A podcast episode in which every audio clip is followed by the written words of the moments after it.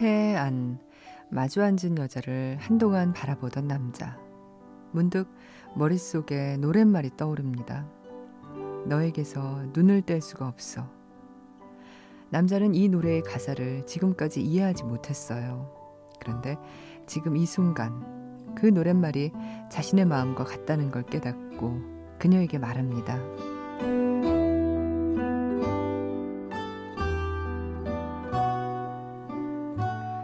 그냥 다른 사람들이 보는 것보다 조금 더 길게 보고 싶어.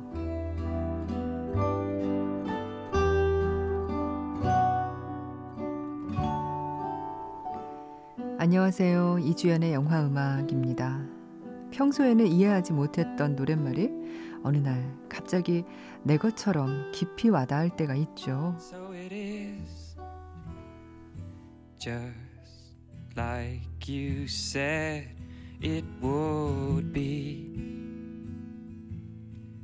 Life goes easy on me most of the time.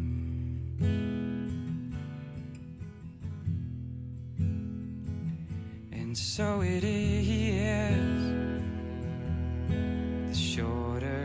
story.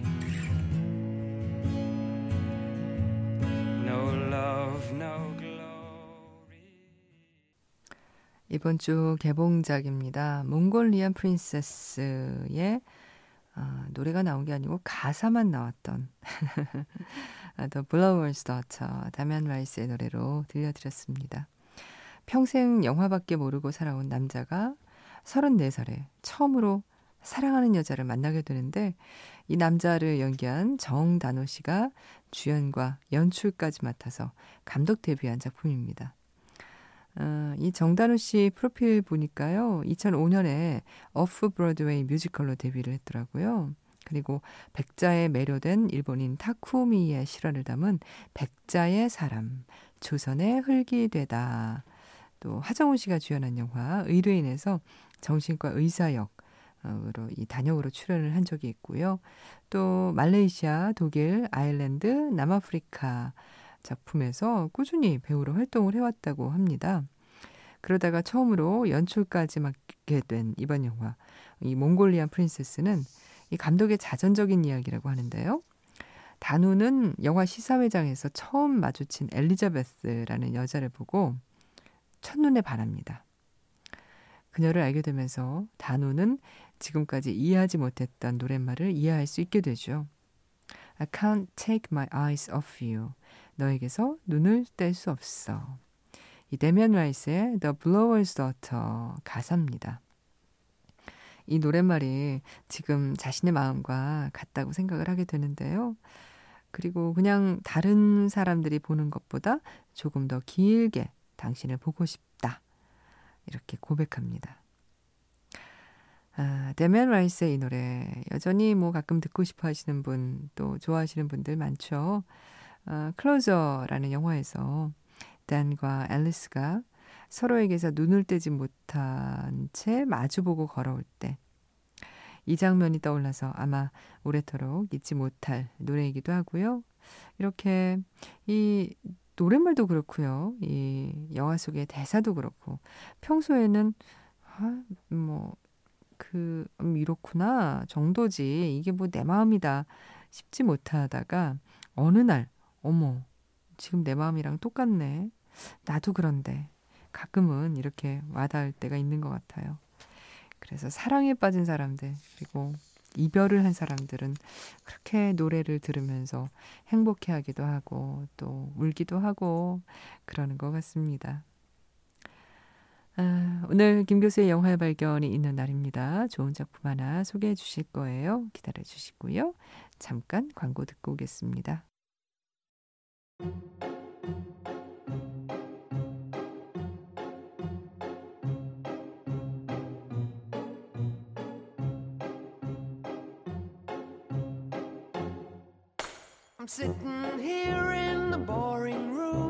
It's just another rainy Sunday afternoon. I'm wasting my time, I got nothing to do. I'm hanging around, I'm waiting for you, but nothing. Fool's Garden의 Lemon Tree는 영화 음악 아닌가요? 듣고 싶어요 하신 분은 8435님이었습니다. 영화 음악 맞습니다. My Friends, My Love라는 어, 이게 2009년에 우리나라에서 개봉된 프랑스 코미디 영화였죠. 파리의 이 외로운 싱글남 마티아스가 런던에 살고 있는 어, 아주 오래된 친구 앙뜨완과 함께 어, 살면서 벌어지는 이야기. 음, 주인공 이 마티아스가 파리를 떠나 런던으로 어, 가는 장면에 Fool's Garden의 이 노래 Lemon Tree가 어, 흐릅니다. 함께 예, 아, 산뜻한 노래죠. Lemon Tree. 아, Lemon Tree를 제가 실제로 본 적은 없지만 이 나무에서 레몬이 열리는군요. Lemon Tree를 실제로 본 적은 없지만 어, 왠지 이 제목만 읽어도 입안에 왜 침이 고이는 그런 그런 효과가 있네요. 산뜻한 노래, 예, 어, 조금 새콤한 노래 들어봤습니다. 이렇게 8435님처럼 이 노래는 혹시 영화 음악 아닌가요? 뭐 이렇게 물어보셔도 좋습니다. 영화 음악을 알고 그 곡을 신청해 주셔도 좋지만 듣고 싶은 곡이 있을 때 이건 혹시 영화 음악 아닐까? 좋은 곡은 영화에 대부분 많이 쓰였거든요. 그렇게 또 물어보시면 저희가 찾아볼 수 있으니까요. 아, 들려드리겠습니다. 이주연의 영화음악 인터넷 검색창에 치고 클릭하시면 저희 게시판 들어오실 수 있습니다. 샵 8000번 하시면 문자 보내실 수 있어요. 짧은 문자는 50원, 긴 문자는 100원이 추가로 든다는 거 기억해 주시고요. 아, 최윤정 씨가 오랜만에 게시판에 인사드려요. 아, 제가 바다를 매일 보며 출근하던 울진에 6개월 머물다 요즘은 경남 거창에서 근무하고 있습니다. 어찌하다 보니 1년 사이에 이사만 3번을 하게 되었다지요. 한때는 한 곳에 오래 근무하는 사람 중 한 명이었는데 최근 들어 갑자기 발령이 잦아졌어요. 주변에서는 짠하게 보는데 나름 긍정의 에너지로 마음을 포장해요. 이사를 자주 한 탓에 이사 업체를 이용해서 경제에 이바지했다. 라고 아주 근사하게요. 1월 말에 거창에 왔는데요. 덕분에 또 전주가 가까워졌어요.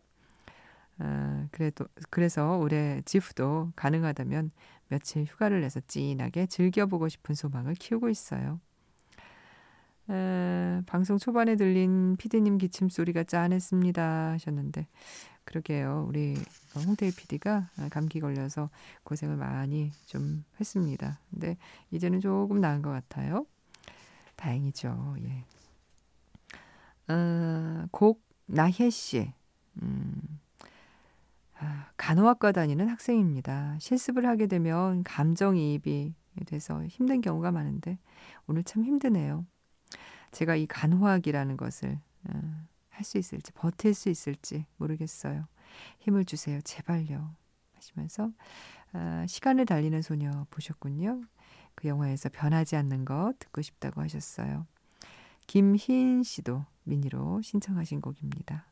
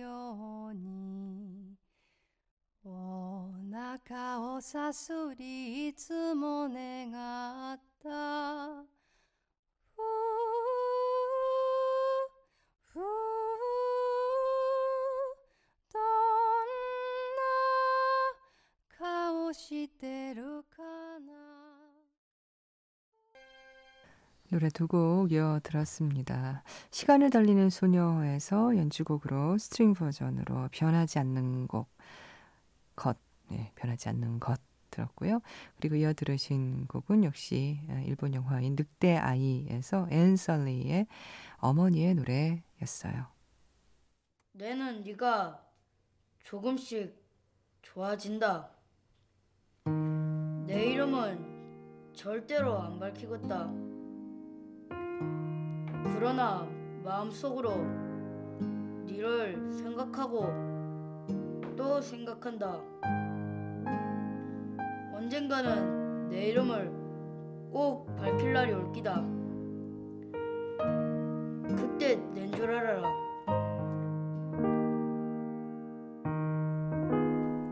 지금 밝혀주세요. www.imbc.com 이주연의 영화음악입니다.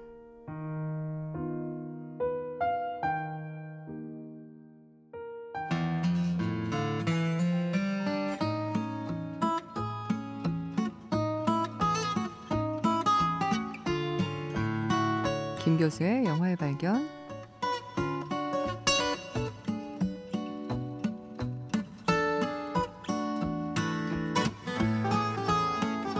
네, 김 교수의 영화의 발견 시간입니다.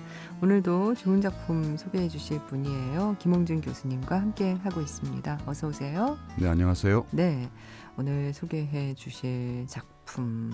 오, 그, 이 시간에 마돈나의 영화를 소개해 주신 적이 있었던가요? 처음인가요? 아마 집중적으로 소개하는 건 처음인 것 같은데요. 네. 오늘은 마돈나를 포함해서 세 명의 여성을 이야기할 수 있는 영화를 골라봤습니다. 네.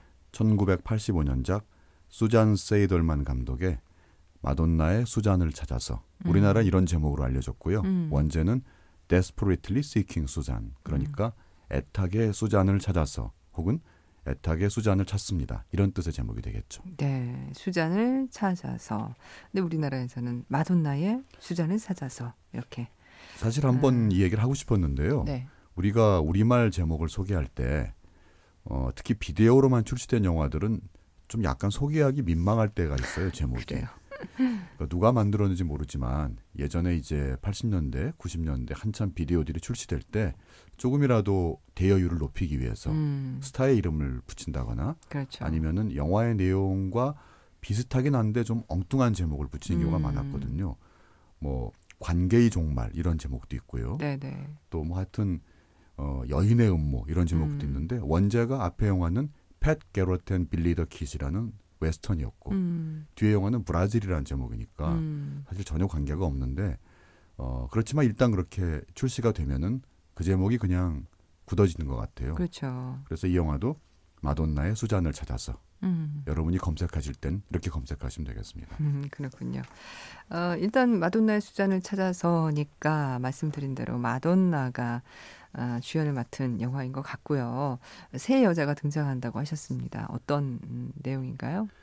네, 뭐 오늘의 제 얘기에 새 여자가 등장한다 뜻이었는데요. 우선 이 영화는 감독이 여성 감독입니다. 음, 정말 오랜만에 여성 감독 이 영화를 소개하게 되는데요. 그만큼 여성 감독들이 우리나라도 마찬가지지만 좀 귀하죠. 특히 상업 영화에서는. 그래서 수잔 세이들만이라는 여성 감독의 영화이고 마돈나가 이 영화 속에서 수잔 역을 차- 맡고 있어요. 음. 그러니까 수잔을 찾아서가 제목이고 또 마돈나가 워낙 유명한 엔터테이너니까 당연히 주연일 것처럼 생각되지만 네. 사실은 영화를 보면은 조연에 가까워요. 어, 그래요? 네. 이야기의 중심에 놓이긴 하지만 정작 이 영화에서 정말 주연으로 영화를 음. 이끌어 나가는 배우는 로자나 알켓입니다. 음, 우리나라에는 아마 그랑블루로 가장 많이 알려졌을 텐데요. 네, 네. 약간 여린 듯하면서도 또 강단이 있는 그런 배우죠. 그래서 줄거리 잠깐 소개하자면요. 로자나 알케트는 어, 미국의 뉴저지에 살고 있는 평범한 중산층 주부예요. 남편은 어, 그 우리나라식으로 얘기하면은 자영업자인데 음, 그러니까 욕조, 조그만 풀장 네. 이런 것들을 만들어서 파는 음. 일을 하고 있고 어 별로 그렇게 뭐 세상을 어렵지 않게 살아가고 있는 것처럼 보여요. 음, 뭐 별로 부족한 것도 없어 보이고 큰 부자는 아니지만 뭐 넉넉한 편이고 그리고 하루하루 생활도 그렇게 큰 굴곡이 없는 전업주부입니다. 그런데 이 로잔 알케 주인공에게는 뭔가 낭만적인 것, 낭만적인 것에 대한 동경 이런 음흠. 것들이 좀 있는 것 같아요. 그래서 이 사람의 취미 중에 하나가 미국의 신문에는 요즘엔 이제 그게 거의 없었지만 예전에 인터넷이 나오기 전에는 일종의 어, 메신저 서비스처럼 네. 구인 광고, 구직 광고 밑에 personal이라고 그래가지고 개인 광고란이 있었어요. 네. 뭐 옛날에 우리나라에 뭐 누구야 돌아와라, 아버님 위독하시다 뭐 네, 이런 네, 네. 그 광고도 나가고 했는데 비슷한 거죠. 그런데 이- 이걸 열심히 읽는 것이 취미예요. 여기 보면은 음. 온갖 사람들의 별별 사연들이 있으니까 그걸 보면서 상상을 하는데 자꾸 자기 눈에 들어오는 광고가 하나 있는 거예요. 그게 바로 이 영화의 제목인데 수잔을 애타게 찾습니다. 음. Desperately Seeking 수잔. 네. 그러면서 어떤 남자, 아마도 수잔의 애인이겠죠. 그러니까 이 두 사람은 무슨 사이인지 몰라도 계속 사방을 떠돌아다니면서 음. 만날 일이 있으면 이렇게 남자가 광고를 내는 거예요. 항상 제목은 똑같이 애타게 수잔을 찾습니다. 몇 월 며칠 몇 시에 어느 공원에 내가 가겠다. 음.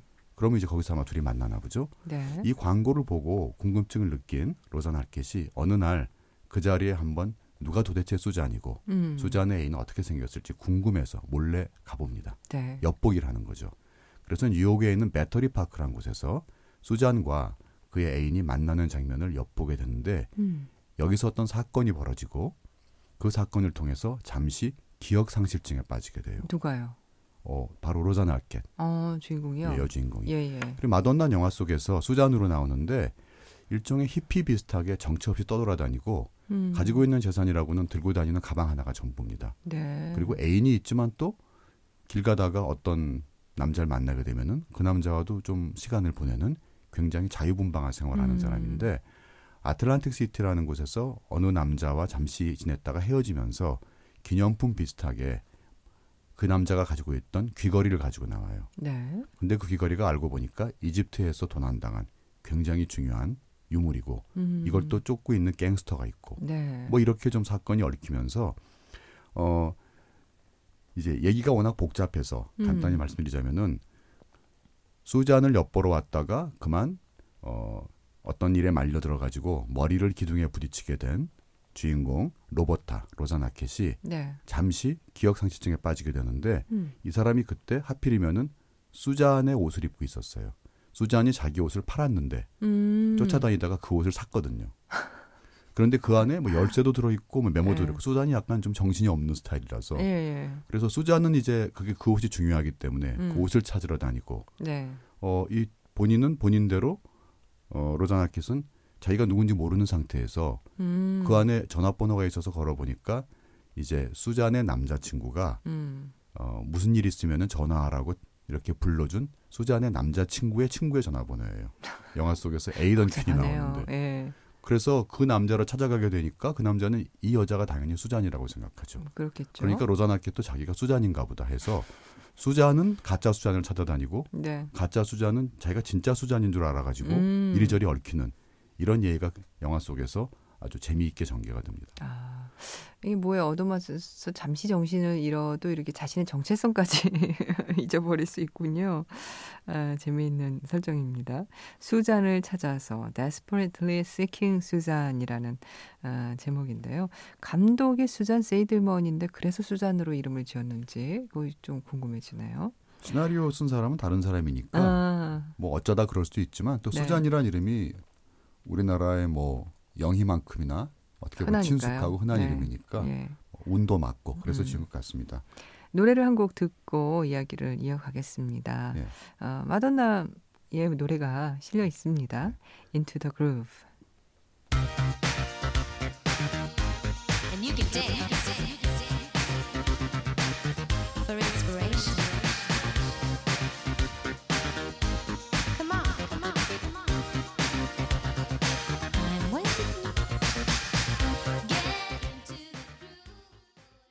마돈나의 노래였습니다. Into the Groove였는데요. 영화에서는 어떤 장면에 흐를까요? 영화에서 이제 클럽 장면에서 예. 이 노래가 배경으로 깔리면서 이제 마돈나도 이 노래에 맞춰서 막 춤을 추는데요, 음. 수잔이. 그런데 이 노래는 약간 사연이 있습니다. 이 영화에 삽입되게 된 것은요. 네. 이 영화가 나온 것이 1985년이고 미국 개봉이 3월 29일이었으니까 딱 30년 전 영화네요. 그렇네요. 근데 영화가 만들어진 거는 1년 전인 1984년이었는데 이 당시에는 이제 막 어, 마돈나가 스타덤에 아직 오르기 직전이었죠. 음. 무명 신인이었다가 히트곡이 나오기 시작할 때라서 사실 슈퍼스타일 때라면 아마 이 영화처럼 이렇게 약간 조연 같은 음. 역할은 안 했을 것 같아요. 네. 그런데 어, 이 영화가 1985년에 개봉될 때는 이미 슈퍼스타가 돼 있었죠. 음. 벌써 Like a Virgin, Material Girl 순간이었군요. 네, 이런 노래들을 어, 그러니까 뭐 프로듀서로서는 속된 말로 대박을 맞았다고 할까요? 그런 것인데 어, 마돈나의 출연 조건 중에 하나가 영화 속에 신곡을 하나 음. 새로 작곡해서 삽입한다는 게 있었대요. 그래서 이제 이 노래는 마돈나가 작곡가와 함께 만든 노래입니다. 음. 그래서 재밌는 것은 영화 사운드 트랙으로는 들을, 수- 들으면은 좀 노래가 달라요. 왜냐하면 영화를 편집할 때까지만 해도 아직 완전히 편곡이 끝난 버전이 안 나와가지고 음. 나중에 싱글이 나와서 히트를 했지만 네. 어, 영화가 나온 다음에 그래서 영화 속에 들리는 거는 데모 버전이라고 합니다. 음. 그러니까 시험 삼아 한번 만들어 본 거죠. 어 그래서 마돈나는 사실 이- 영화에 굉장히 관심이 많은 음. 처음부터 그랬고요. 네네. 이 영화가 본격적인 영화 출연작으로는 처음인데 지난 30년 동안의 마돈나에 대한 통계를 보니까 장편 영화에 네. 그 영화에 26편 출연을 했고 꽤 많이 출연했네요. 단역까지 포함해서요. 음. 열심히 아마 좀 자기 좀 출연시켜 달라고 혹시 부탁을 하지 않았을까 싶은데 그리고 단편 영화에도 일곱 번 출연을 했고 음. 어 연극 무대에도 세 번 섰고 어. TV 드라마에 열 번 나왔고 또 뭐 텔레비전 CF도 15편 찍었다. 음. 이런 통계가 있는데 그뿐만 아니라 매버릭 프로덕션이라는 프로덕션이 있어요. 네. 영화 제작사인데 자기가 대표입니다. 아. 이 회사는 또 우리나라 영화의 리메이크 판권을 몇 편 사가 가지고 음. 개발을 한다는 말을 들었는데 뭐 그중에 어떤 작품이 지금 구체적으로 나왔는지는 제가 미처 확인을 못 해봤습니다. 이렇게 영화 배우뿐만이 아니라 영화 제작자로서도 음. 활동을 했고 그런데 영화 배우로서는 별로 운이 없었는지 실력이 없었는지 그렇게 가수로서의 명성만큼 어, 활약을 보이지 못했던 것 그랬죠. 같아요. 많은 사람들이 마돈나의 대표작으로 꼽는 영화가 여전히 이 영화거든요. 음. 마돈나의 수잔을 찾았어. 네. 그리고 저희가 이제 마돈나라는 어 사람을 알기 때문에 네. 지금 그렇게 보이겠지만 영화를 보면은 연기를 한다기보다 그냥 평소의 자기 모습 같아요. 음. 뭐 말투도 그렇고 움직 행동도 그렇고 또 영화 속에서 그 캐릭터 자체가 굉장히 자유분방한 삶을 사는 보헤미안 같은 주인공인데 그래서 패션 같은 것도 굉장히 튀는 패션인데 음. 보면은 결국 그 나, 나중에 마돈나가 무대 의상이나 이런 것을 통해서 좀 보여줬던 약간 그런지 패션 같은 음. 그런 느낌을 보여주고 있고요. 어 그리고 마돈나의 이제 영화 출연한 영화 중에 좀 우리가 기억할 만한 영화는 그 뮤지컬 에비타가 네. 영화화됐을 때. 주연을 예. 했고 거기선 나름대로 호평을 받았죠. 예, 예. 그리고 뭐 진실 혹은 대담이랄지 그렇죠. 디트레이시라든지 아니면 그들만의 리그 뭐 이런 작품도 또 생각이 육체의. 증거에도 나왔고요. 예, 예. 예. 또 자기가 2008년에는 어, Feels and Wisdom 타락과 지혜라는 영화로 음. 감독 데뷔를 하기도 했죠. 음. 아마 앞으로 어- 계속 영화에 대해서는 뭔가 보여주지 않을까 하는 네. 예감이 들기도 합니다. 어, 우리가 기억하는 것보다 훨씬 많은 작품에 출연을 했다고 말씀을 해주시니까 어, 마돈나가 영화에 대해서 진짜 갖고 있는 애정이랄지 관심이 어느 정도였는지 알 수 있을 것 같아요. 어, 주연을 맡은 음, 로잔나 아큐에트 이름이 아큐에트네요. 예, 프랑스 쪽 발음이죠. 그러니까 로자나 아르케트. 근데 로자나 아르케트는 이 영화 속에 보면은 20대 때 정말 풋풋한 모습을 볼 수 있는데 59년생이니까 네. 벌써 60을 바라보는 나이가 음. 됐네요. 그런데 로자나 아르케트는 그 연기자 가문에서 태어났습니다. 네. 할아버지도 연기자이고 음. 아버지 어머니도 연기자이고 어, 본인도 연기자이고 또 동생인 패트리샤, 음. 알렉시스, 데이빗 이렇게 사남매가 모두 연기자 생활하고 있는데 야. 올해 이 가문에 경사가 하나가 났죠. 바로 로자나 아르켓의 바로 밑에 동생인 패트리샤 아르케트가 리차드 링클레이터 감독의 보이후드에서 어머니 역을 맡아가지고 아카데미 여우 조연상을 탄 그렇죠. 상복이 있는 배우라고 생각이 됩니다.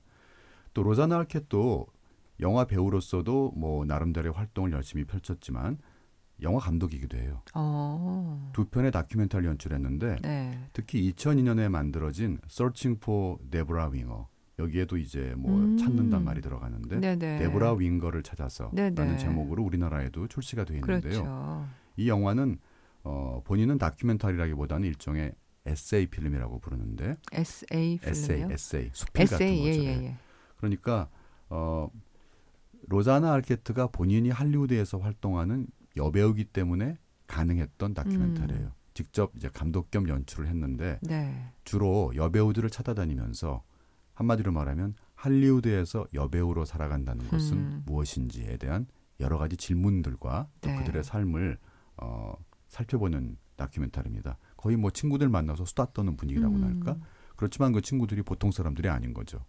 그런데 제목이 왜 네브라 윙거를 찾아서라고 돼 있냐면은 네브라 윙거는 80년대 사관과 신사라는 네. 영화 등등으로 해서 어, 굉장히 각광을 받던 연기자인데 어느 순간 사라져 버렸어요. 그 영화계에서. 그러니까 은둔 생활을 해버렸는데 음. 이제 영화를 조금 재미있게 만들기 위한 하나의 장치인데 네. 그 숨어 있는 네브라 윙거를 찾아가는 얘기입니다. 음. 왜 숨었는지, 지금 어떻게 사는지. 음. 근데 뭐 그렇게 뭐 대단한 비밀이 있는 것은 아니고 할리우드의 어떤 그런 풍토랄까 네. 이런 것에 대해서 좀 환멸을 느끼고 음. 좀더 자신만의 삶을 살기 위해서 음. 평범한 사람의 삶으로 돌아간 그런 네. 얘기죠. 어, 우리로 친다면 뭐 시문화를 찾아서 정윤이를 찾아서 이런 영화가 만들어질 수도 있을 것 같네요. 에, 노래 한 곡 더 듣겠습니다. 이번엔 이기파업의 노래예요. Lust for Life.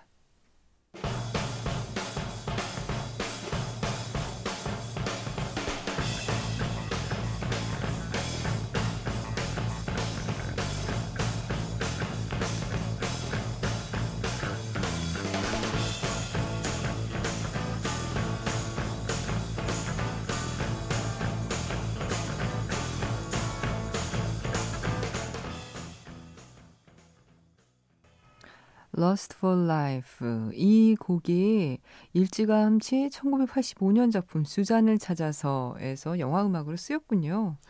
네, 어 수잔 세이들만의 음. 그 양력을 보면은 장편 영화로는 이 영화가 두 번째고 네. 상업 영화로는 첫 번째 작품이고 이전에 독립 장편 영화를 하나 찍었는데요. 음. 그 영화가 스미더린이라는 상당히 흥미로운 작품입니다. 네. 어, 수잔 세이들만은 필라델피아 출신이고 뉴욕에서 NYU 그러니까 뉴욕 대학에서 영화를 공부했는데 그때 그 당시에 뉴욕의 언더그라운드 뮤지션들과 교류가 많았다고 해요. 음. 뭐 같은 집에 살기도 하고 네. 그래서 그들의 삶을 그린 Smithereens이라는 영화를 만들었고 음. 그래서 마돈나의 수잔을 찾아서 이 영화에도 70년대 80년대 뉴욕의 언더그라운드 뮤지션들의 음악들이 많이 삽입이 돼 있습니다. 네. 그리고 그들이 좋아했던 이기팝의 노래가 살짝 들어갔던 거죠. 음. 어, 80년대 미국 영화는 independent 영화, 네. 그러니까 독립 영화가 굉장히 발흥했던 시기인데 그 대표적인 감독 여성 감독이 그 중에 두 명이 있죠. 지금까지 활동하고 있는 한 명은 바로 수잔 세들먼이고 또 한 명은 Zero Dark Thirty, Point Break 바로 그런 영화들을 만든 캐스린 비글로우죠. 음. 상당히 둘이 대조적이죠. 한쪽이 좀 약간 펑크적인 감성을 가진 감독이라면 또한 그리고 도시적이고 또 한쪽은 여성 감독이라는 그 레이블에서 느껴진 것 전혀 다른 거의 마초적이라고도 할 수 있는 파워를 자랑하는 감독인데 이 두 감독이 이제 80년대를 대표하는 여성 감독들이라고 볼 수 있죠. 네. 수잔 세이드먼 감독의 수잔을 찾아서 Desperately Seeking 수잔 마돈나가 아, 출연을 했지만 알고 보면 로잔나 아큐트가 주연이었던 이 작품 오늘 김 교수의 영화의 발견에서 소개해 주셨습니다. 다음 주에 다시 뵙겠습니다. 고맙습니다. 네, 감사합니다. oh oh 네, 오늘 마지막 곡으로 좋은 곡 하나 소개를 해드리려고 합니다. 리암 니슨 주연의 테이큰 어, 3까지 나왔죠. 이 3에서 한 곡인데요. 이 리암 니슨이 이 영화 중 하수도를 통해서 도주할 때 배경으로 흐르던 음악이 바로 A Stutter라는 곡입니다. 아르노르덴, 아르노르덴이라는 사람이 부른 노래인데요. 이 곡 오늘 마지막 곡으로 함께 들으시죠.